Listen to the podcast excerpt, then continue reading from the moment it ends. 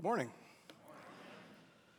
So, like Brian said, we're going to finish our series in Habakkuk today. It's only a three chapter book, but I'm so glad that we've spent so much time on it. If you have a paper Bible with you this morning, uh, grab it. We're going to try something. I remember uh, being a kid in youth group and being told that if you took your Bible and you flipped to about the middle, you'd be in Psalms. And if you went from there and flipped a little past halfway to the back, you'd be in the New Testament, Matthew. And that's handy, it's a good tip. But it's also a little emblematic, I think, of how we sometimes treat the Bible. Habakkuk is in the flip through books, kind of like flyover states, right? the parts we have to skip to get to the good bit. But that's not true, is it? It's not true about Habakkuk, and it's not true about Missouri.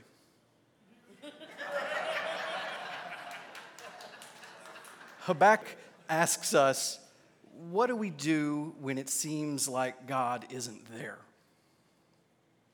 A question that I expect every single one of us in this room has asked. And I hope our recent look at two of the minor prophets, Jonah and Habakkuk, have challenged you to go back and consider this part of Scripture again that childhood stories about fish have more to say than we thought, and that prophets with funny names have very relevant questions for us today. So let's flip our Bibles to Habakkuk 3, but let's make it a thoughtful flipping and remind ourselves of the story so far. So God creates the world and fills it with life. And he creates humans as his image, his representatives on earth with a mandate to care for creation and spread God's blessing. But tragically, we rebel. We let go of God's definition of what is right and we take hold of our own. And our definition is selfish we start to believe that we cannot flourish unless others fall, and trust is broken. But God is committed to humanity, committed to ruling creation with humanity, and so he makes a promise. The promise that working with and through our brokenness, he will bring reconciliation. And the plan starts very, very small he promises an elderly, childless couple, Abraham and Sarah, that somehow their descendants will become a great nation. And through this nation, God's blessing will reach all nations. And through fits and starts, their family does grow. And eventually, they find themselves numerous but captives, slaves in Egypt God raises up Moses and leads them out of slavery, and the people encounter God at Mount Sinai. They see smoke and fire from the mountain and hear God's voice in the fire. They enter a covenant with God that they will be his special possession among the nations, and he will lead them to a place where they can be a nation. And they enter that place. But humanity hasn't changed. We want to be kings, not stewards. And through cycles of rebellion and revival, the nation decays. It fractures in civil war, and the northern part is conquered by the Assyrian Empire, leaving only the southern kingdom, Judah, and its capital, Jerusalem. Eventually, Assyria is absorbed by the Babylonian Empire. And here we encounter Habakkuk, living in Judah with corrupt kings and the ever growing threat of the Babylonians on their borders. In chapter 1, Habakkuk looks around and sees that things are not as they should be. Judah is not holding up its end of the covenant agreement at Mount Sinai. There is violence and corruption, and he cries out to God, Why do you allow this? And God answers and it must have been about the last thing Habakkuk expected to hear. God has raised the fearsome Babylonian Empire for the purpose of bringing judgment and discipline on Judah. they will sweep in and conquer the land. And Habakkuk protests How does this help anything? They are more violent and corrupt than we are. But God is patient with Habakkuk. He explains that the Babylonians will face their own judgment. All of our selfish definitions of right and wrong will come to an end. And the remnant of Abraham's family will be preserved. And so Habakkuk reflects on all of these things in chapter 3, and he writes a song. Habakkuk chapter 3. A prayer of Habakkuk the prophet according to Shigionoth. Well, we didn't get very far before we got to something interesting. What is Shigionoth? It's a Hebrew word, so a good follow up question would be why is there still a Hebrew word in my English Bible? Well, it's because no one's quite sure what it means. There are theories. If you look at other translations, you'll see things like set to wild and enthusiastic music or for ignorances. Some translations leave it out and put in a footnote, but most just leave it untranslated. Scholars think it's probably some kind of technical musical term, something about tempo or pace, and there's a similar word used in Psalm 7, but really we just don't know what it means. Does that bother you? You know, I've actually grown to kind of like it. It's humbling. It's a reminder that these are real ancient documents from an ancient people that we should not be too quick to claim mastery over them, that we should listen to them at least as much as we talk about them. Let's continue. O Lord, I have heard the report of you, and your work, O Lord, do I fear. In the midst of the years, revive it. In the midst of the years, make it known. In wrath, remember mercy. How does Habakkuk begin his song? Recall that the content of this book has been about things that are happening sin in Israel, and things that will happen, the judgment on that sin. But Habakkuk begins singing when he looks back. He remembers what the traditions of his people have passed down to him about what God has done. Habakkuk wants those things to happen again. And when he says he's heard the report, what do you think he's talking about specifically? I mean, it could be many things, but in the book of Deuteronomy, Moses addresses the children of the people who were at Mount Sinai, who saw these things with their own eyes. And so is recorded one of the first times that this report was given. And it was preserved all the way to Habakkuk, who would have known it from childhood, and all the way to us. We can hear it right now. Deuteronomy 4. For ask now of the days that are past, which were before you since the days that God created man on the earth, and ask from one end of heaven to the other whether such a great thing as this has ever happened or was ever heard of. Did any people ever hear the voice of a God speaking out of the midst of the fire as you have heard and still live? Or has any God ever attempted to go and take a nation for himself from the midst of another nation by trials, by signs, by wonders, and by war? By a mighty hand and an outstretched arm, and by great deeds of terror, all of which the Lord your God did for you in Egypt before your eyes. To you it was shown that you might know that the Lord is God, there is no other besides him. Out of heaven he let you hear his voice, that he might discipline you, and on earth he let you see his great fire. And you heard his words out of the midst of the fire. And because he loved your fathers and chose their offspring after them and brought you out of Egypt with his own presence by his great power, driving out before you nations greater and mightier than you to bring you in, to give you their land for an inheritance as it is this day. Know therefore today and lay it to your heart that the Lord is God in heaven above and on earth beneath. There is no other. Something incredible happened to Habakkuk's people. Something without precedent, something that could not be explained except the author of this world stepped in and made himself known. Something that changed them forever. This is what Habakkuk remembers. Let's keep this in mind as we continue his song. God came from Teman, and the Holy One from Mount Paran.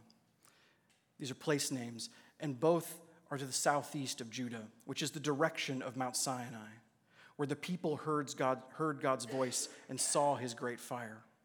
It's the direction from which the people approached their promised land. Habakkuk is connecting us back to the story of their deliverance from slavery. God is traveling that road of salvation again. His splendor covered the heavens, and the earth was full of his praise. His brightness was like the light. Rays flashed from his hand, and there he veiled his power. I love this. I mean, they could have just said God's very powerful, right? But it's poetry. God's approach is compared to the sun. What happens when the sun comes up? It fills the sky. It covers the land in light, and the earth reacts. Flowers bloom, ice melts, creatures scurry around. It cannot be ignored. And get this, there he veiled his power. The, the claim here being that if God's power shines as bright as the sun, we're only seeing the bit that shines through his fingers. As bright and awesome as the sun, and that's just a fraction of it. Before him went pestilence and plague followed at his heels. He stood and measured the earth. He looked and shook the nations. Then the eternal mountains were scattered, the everlasting hills sank low. His were the everlasting ways. I saw the tents of Cushan and affliction, the curtains of the land of Midian did tremble. Everything answers to God. Illness is part of his baggage train, he commands it. He surveys the earth like he owns it because he does. He's more everlasting than the everlasting mountains. Cushan and Midian are neighboring people groups, and they quake as he goes past. They are in awe of him. Was your wrath against the rivers, O Lord? Was your anger against the rivers? Or your indignation against the sea when you rode on your horses, on your chariot of salvation? We're reminded here of deliverance from Egypt by the parting of the sea. And the answer is no, this isn't all just for show. God has a purpose in his action, the deliverance of his people. You stripped the sheath from your bow, calling for many arrows. You split the earth with rivers. The mountains saw you and writhed. The raging waters swept on. The deep gave forth its voice. It lifted its hands on high. The sun and moon stood still in their place at the light of your arrows as they sped, at the flash of your glittering spear. You marched through the earth in fury. You threshed the nations in anger. You went out for the salvation of your people, for the salvation of your anointed. You crushed the head of the house of the wicked, laying him bare from thigh to neck. You pierced with his own arrows the heads of his warriors who came like a whirlwind to scatter me, rejoicing as if to devour the poor in secret. You trampled the sea with your horses, the surging of mighty waters. We see God here depicted as a mighty warrior. And this warrior God image is not uncommon in the Bible, but it might make us a bit uneasy. Jesus talks about loving your enemy and turning the other cheek, and here we see God piercing and crushing, and what are we to make of that? This book tells us who God is, and it also told the ancient Judeans who God is. You see, in the ancient world, gods were often celebrated for their martial prowess, and stories about them involve winning great conflicts. The Babylonians, the people coming to invade Judah, they have their own creation account it's called the Enuma Elish. And in that account, the storm god Marduk defeats the sea serpent Tiamat and rips her apart to create the earth and the sky. And most ancient god accounts are like that. The gods are locked in some sort of struggle, and one of them wins out and is declared supreme. But what's different in the Hebrew Bible? In Genesis, there's nothing to defeat, right? God simply speaks, and it is so, because he is like no other. There's nothing to oppose him. And in this depiction of God as a warrior, we see there's no competition. The mountains, the waters, the sun, and the moon, things that people around Judah would have worshiped, they're in awe of him. Why is God going to war? Verse 13, for the salvation of his people. And look at this next verse. You crushed the head of the house of the wicked. Does that sound familiar? To me, it sounds like Genesis 3. God promised that the seed of the woman would crush the head of the serpent. God fights against spiritual evil for the salvation of his people. And so we see here that the God of Abraham is not like neighboring gods. He doesn't have to win his place in battle, he is like no other. Now, if you'll permit me a bit of an aside here, people have used these depictions of God as a warrior to support their belief that they know who the wicked are. And if they were just destroyed or marginalized, the world would be a better place. But remember, church, that our struggle is not against flesh and blood, but against evil. We live on an occupied earth and the kingdom of heaven has already launched a liberation campaign, and there were no preparatory bombardments, there were no tanks. Who does God send as the vanguard of his liberation? The poor in spirit, the mourning, the meek, those who seek righteousness, the merciful, the pure in heart, the peacemakers, the persecuted and they're armed only with the Word of God and defended with truth, righteousness, and faith. Let's continue as Habakkuk reacts to what God has revealed to him about the Babylonian invasion. I hear and my body trembles. My lips quiver at the sound. Rottenness enters into my bones. My legs tremble beneath me. Yet I will quietly wait for the day of trouble to come upon people who invade us. This is deeply affecting. The life he knows is ending. His city will be surrounded and conquered, and the people led away into captivity.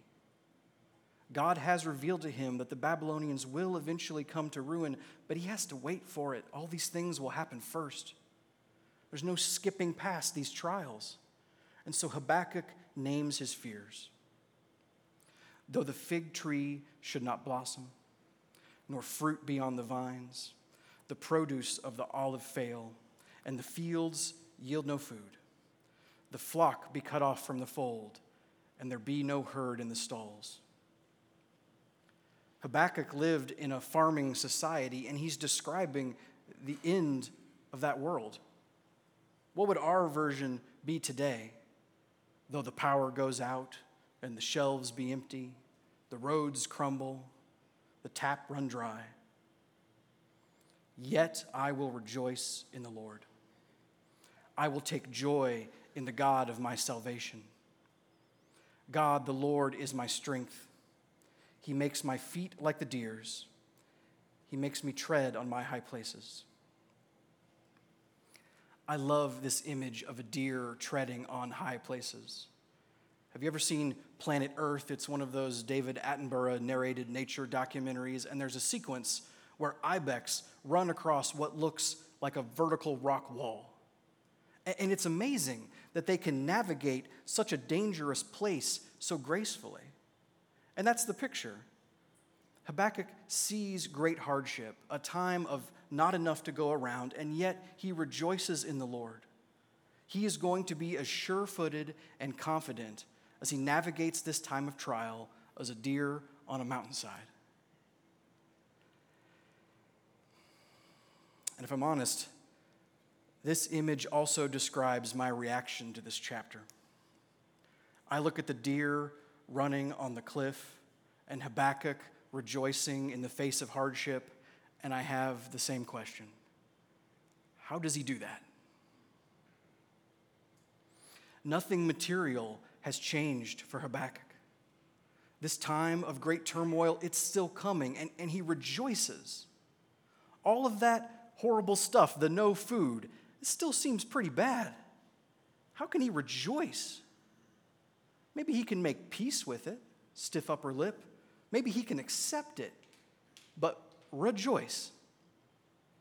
Is it escapism? Is it head in the sandism? If you react like I do, let me suggest that you and I misunderstand two things. We misunderstand what God promises and why we can trust what He does promise. So, what does God promise? Let's get there by first considering Jesus and his famous Sermon on the Mount, where he tells us not to worry. Therefore, I tell you, do not be anxious about your life, what you will eat or what you will drink, nor about your body, what you will put on.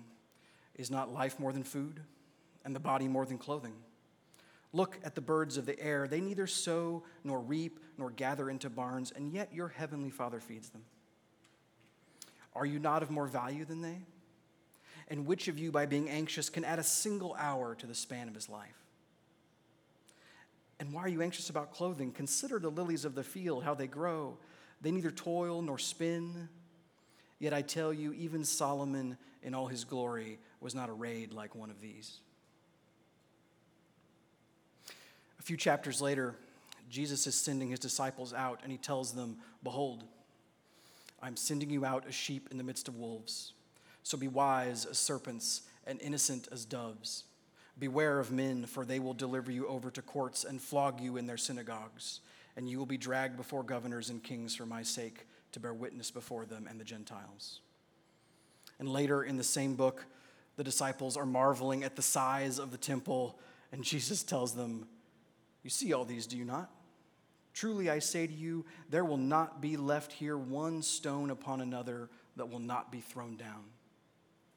And he goes on to tell them how Jerusalem will be sacked again.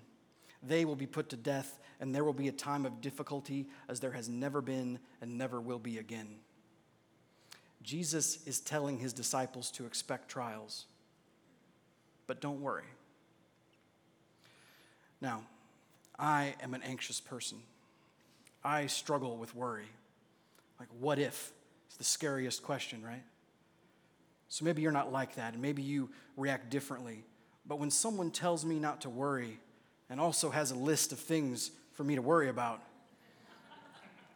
I don't really know what to do with that. It, the bird thing, it doesn't feel like it helps right now.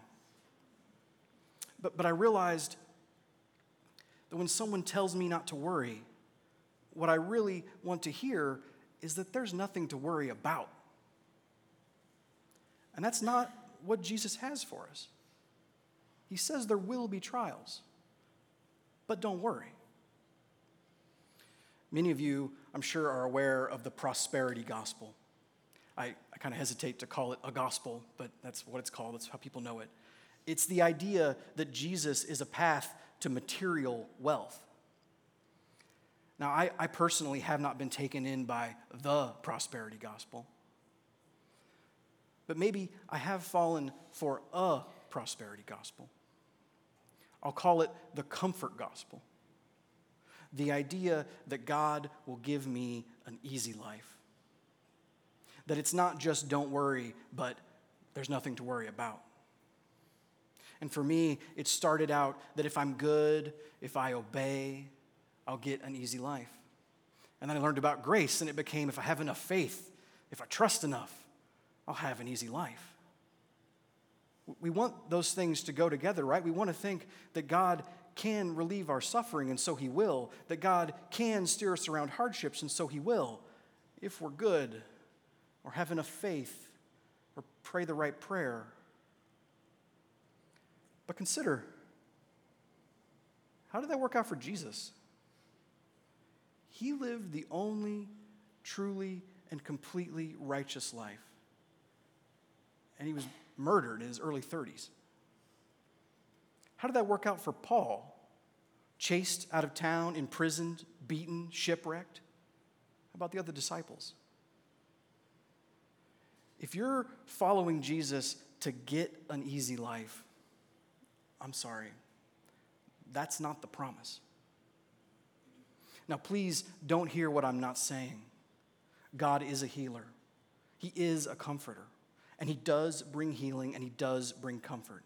He tells us to ask for those things. He knows each of us as His children, and He knows what we need and what we can bear. Don't stop asking our Father for deliverance from our physical and emotional needs. But He does not promise freedom from those things. He promises to love us. Paul in Romans 8, Romans 8.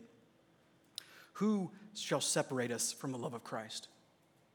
Shall tribulation or distress or persecution or famine or nakedness or danger or sword? No. In all these things we are more than conquerors through him who loved us. For I am sure that neither death, nor life, nor angels, nor rulers, nor things present, nor things to come, nor powers, nor height, nor depth, nor anything else in all creation. He is saying very thoroughly nothing will be able to separate us from the love of God in Christ Jesus our Lord. That's a famous passage, and it's very reassuring that nothing can stop God from saving us. But that's not all that it says. That those things can't separate you from the love of God means that having those things in your life, having a hard life, does not mean God doesn't love you. I mean, we're kind of tempted to do that, right? To use how it's going with us as a barometer for how God feels about us or how much He loves us. But that's, that's just not what it says. There will be trials, and those trials do not mean God is absent.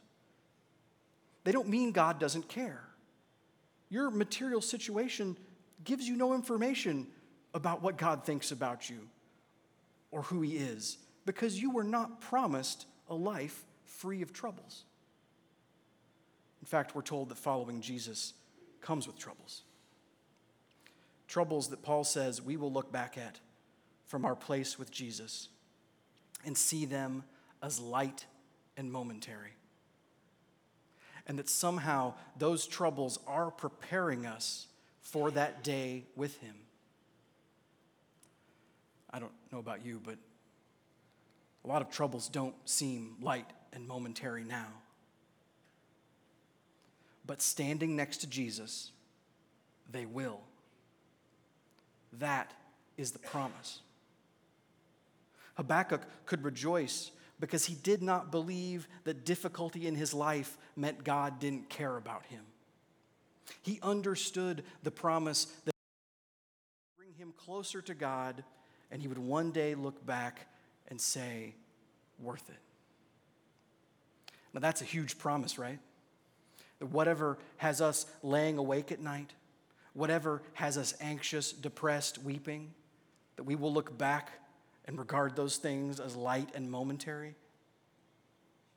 How can we trust such an enormous promise? Recall how Habakkuk began to sing when he looked back, when he remembered what God had done. Why did God do that? Why did he bring the people out of slavery? there's an answer just a few chapters later in Deuteronomy, Deuteronomy 7. It was not because you were more in number than any other people that the Lord set his love on you and chose you. For you were the fewest of all peoples. But it is because the Lord loves you and is keeping the oath that he swore to your fathers that the Lord has brought you out with a mighty hand and redeemed you from the house of slavery, from the hand of Pharaoh, king of Egypt. Now, therefore, know therefore that the Lord your God is God, the faithful God who keeps covenant and steadfast love with those who love him and keep his commandments to a thousand generations. We can trust the promise because it's not contingent on who we are. It's about who God is. Habakkuk was able to look back and see the miracle at Mount Sinai delivery from slavery, freedom from oppression, and a future as a new nation. We are able to look back and see the miracle of the empty tomb, delivery from sin, freedom from death, and a future as a new creation. We have 10,000 times more reason to rejoice in the face of trial than Habakkuk because we can see Jesus. Psychologists classify our fears into a number of core fears. There's several models. Sometimes there's five core fears, sometimes there's three. Things like abandonment and failure. But the fear that is on every core fear list is death. The cross and the empty tomb silence death. Jesus is king. He proved it by walking out of the tomb. If death bows to Jesus, then so do all other fears. So do all other trials. But what if, my anxiety says? Jesus is Lord of if, too.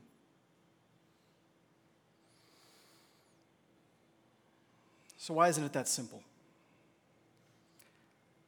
I, I see Jesus and what he's done, and poof, I'm rejoicing in God, even if my comfort is crumbling. I think it's because of how trust works. You can't really trust two things at once. You see, we're so very tempted to make it on our own. We want to be kings, remember? That's what happened at the very beginning of the story. We, we want to be enough, we want to be independent, we want to be self sustaining to trust in our own ability. To trust something outside of us completely is to give up complete control. Have you ever heard of the ABSF, the American Blind Skiing Foundation? Yeah, it is exactly what it sounds like blind people skiing. And the way it works is the blind skier has a guide, a person who skis right along with them and calls out left, right, slow down, and so on. Now, think about the trust dynamic in this relationship. How much does the skier rely on the guide? Entirely. How much are they able to do for themselves what the guide can do? Not a bit. Now imagine you're a sighted person and you want to know what this is like. So you close your eyes and have someone guide you down a ski slope. Would you peek?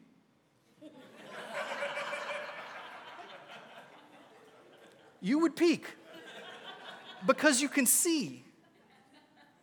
You think you can see, at least. What if the guide tells you to go right and you peek and you see what looks like a drop off, like a cliff. Which way do you go? Who knows the mountain? You or the guide who does this every day? The guide. You know that intellectually. But in the moment, sure looks like a cliff. Which way do you go? Who do you, who do you trust? Unless you are empty of the quality needed to ski down that hill, you will never fully, completely, entirely trust that guide. And as long as we think we have any ability to fulfill the promise, any ability to do for ourselves what only God can do, we won't trust Him. Not entirely. Especially not when it seems like maybe He sent us the wrong way. We'll peek, we'll second guess. We won't fully embrace one trust unless we let go of another. Now, let me be clear. We're talking about rejoicing in hardship. And someone here might hear me and think, oh, if I don't trust God as much as that blind skier trusts that guide, I'm doing it wrong. But our salvation does not work like that. It is not a question of degrees or how much. If you drive across a bridge, you are trusting it to hold you up. You can trust it completely and drive right across, or you can barely trust it and white knuckle and hyperventilate and what if your way across. Either way, you trusted it and it held you up. So Habakkuk rejoices when the calamity comes. And how does he do it? because he understands that the calamity does not get in the way of the promise. The promise God made that he's proven to be faithful to his promises. A God who guarantees his promise by his power and not by ours, who can authoritatively tell us hard times are coming and do not worry. Habakkuk remembers and he trusts. Jesus is the ultimate mountain guide because he's been down the mountain and he made the mountain. And he knows it perfectly. And by his perfect death, perfect life and death, he earned the right to guide us. It's difficult to let go of our trust in ourselves, to empty ourselves of our need to be kings and trust the Father. But right now, we're going to take one step in that direction. And remember,